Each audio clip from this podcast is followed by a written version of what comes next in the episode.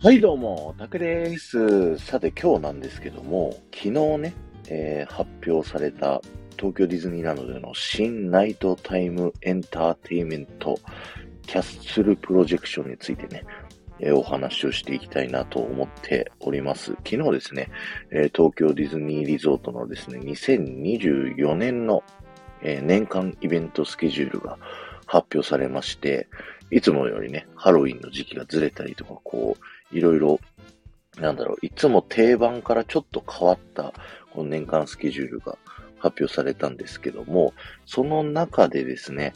えー東京ディズニーランドで新しいプロジェクションマッピングのショー、タイトルはまだ未定ということなんですけども、そちらが2024年9月の20日、20日ですね、にスタートするということが発表されました。素晴らしいですね、これは。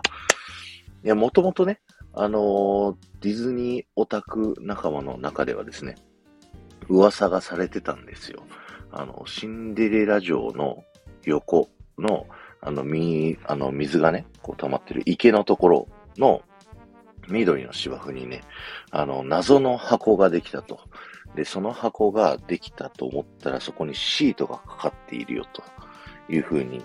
言われてたりだとか、あと、そのシンデレラ城のね、周りのお城にですね、えー何やらライトのようなものがこう設置されてきたと。で、夜な夜なね、えー何かシンデレラ城に映像を映しているという様子がですね、まあディズニーランドホテル泊まっているお客さんの SNS からこうね、えー出てきてですね、オタクたちの間では、新しいプロジェクションマッピングのショーが、え始まるんではないかというふうに言われておりましてですね、で、僕がね、あの、テトリスっていうね、あの、スタイフで同じく発信をしている、えーディズニー好きの仲間と、あの、勝負をしたんですよ。どの時期に、この新しいプロジェクションマッピングのショーが始まるかっていうね、話をしていて、彼はね、ゴールデンウィーク明けた頃、やるんじゃないかという予想で、僕は、えーこのパルパルーザが終わって、7月、夏のプログラムが始まるタイミングで始まるんじゃないかと。僕はね、なんでかっていうと、あの、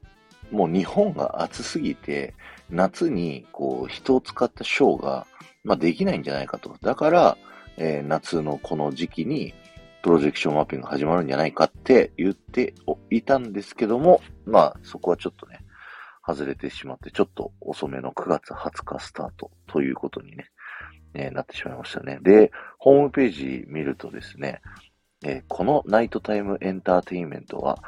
シンデレラ城を舞台に様々なキャラクターたちが夢を追い求めて空をかける姿を描くキャッスルプロジェクションです。ディズニーの名曲とともにシンデレラ城に映し出される鮮やかな映像、夜空いっぱいに広がる光の演出やパイロの効果などによりキャラクターたちとゲストの皆さんが一緒に空をかけているかのような臨場感と躍動感を味わうことができます。えディズニー映画、ディズニーピクサー映画のほか、東京ディズニーリゾートのエンターテインメントプログラムでは初めてとなるマーベル映画のキャラクターたちが登場しますというね、えーことで、えー描かれている通りですね、なんと東京ディズニーリゾートにマーベルがやってくるということでですね、これもまた新しい大きな動きですね。あの、ホームページをね、見たら、あの、イメージイラストが描かれてるんですけども、先ほどもね、言ったように、あの、空をね、テーマになってるっぽくて、空飛ぶ系の映画のキャラクターがすごくたくさん描かれてますね。えーティンカーベルをはじめ、えートイストーリーのウッディとバズ、えーメリーポピンズ、えヘラクレス、カール・ジーさんと空飛ぶ家、アラジン、ウォーリー、ベイマックス、えダンボといったね、えー空飛ぶキャラクターたちがいるとともにですね、えアイアンマンと、その隣、おそらくミス、ミズ・マーベルかな。っていうね、えー、マーベルのキャラクターも空飛ぶキャラクターにね、こうなってるということで、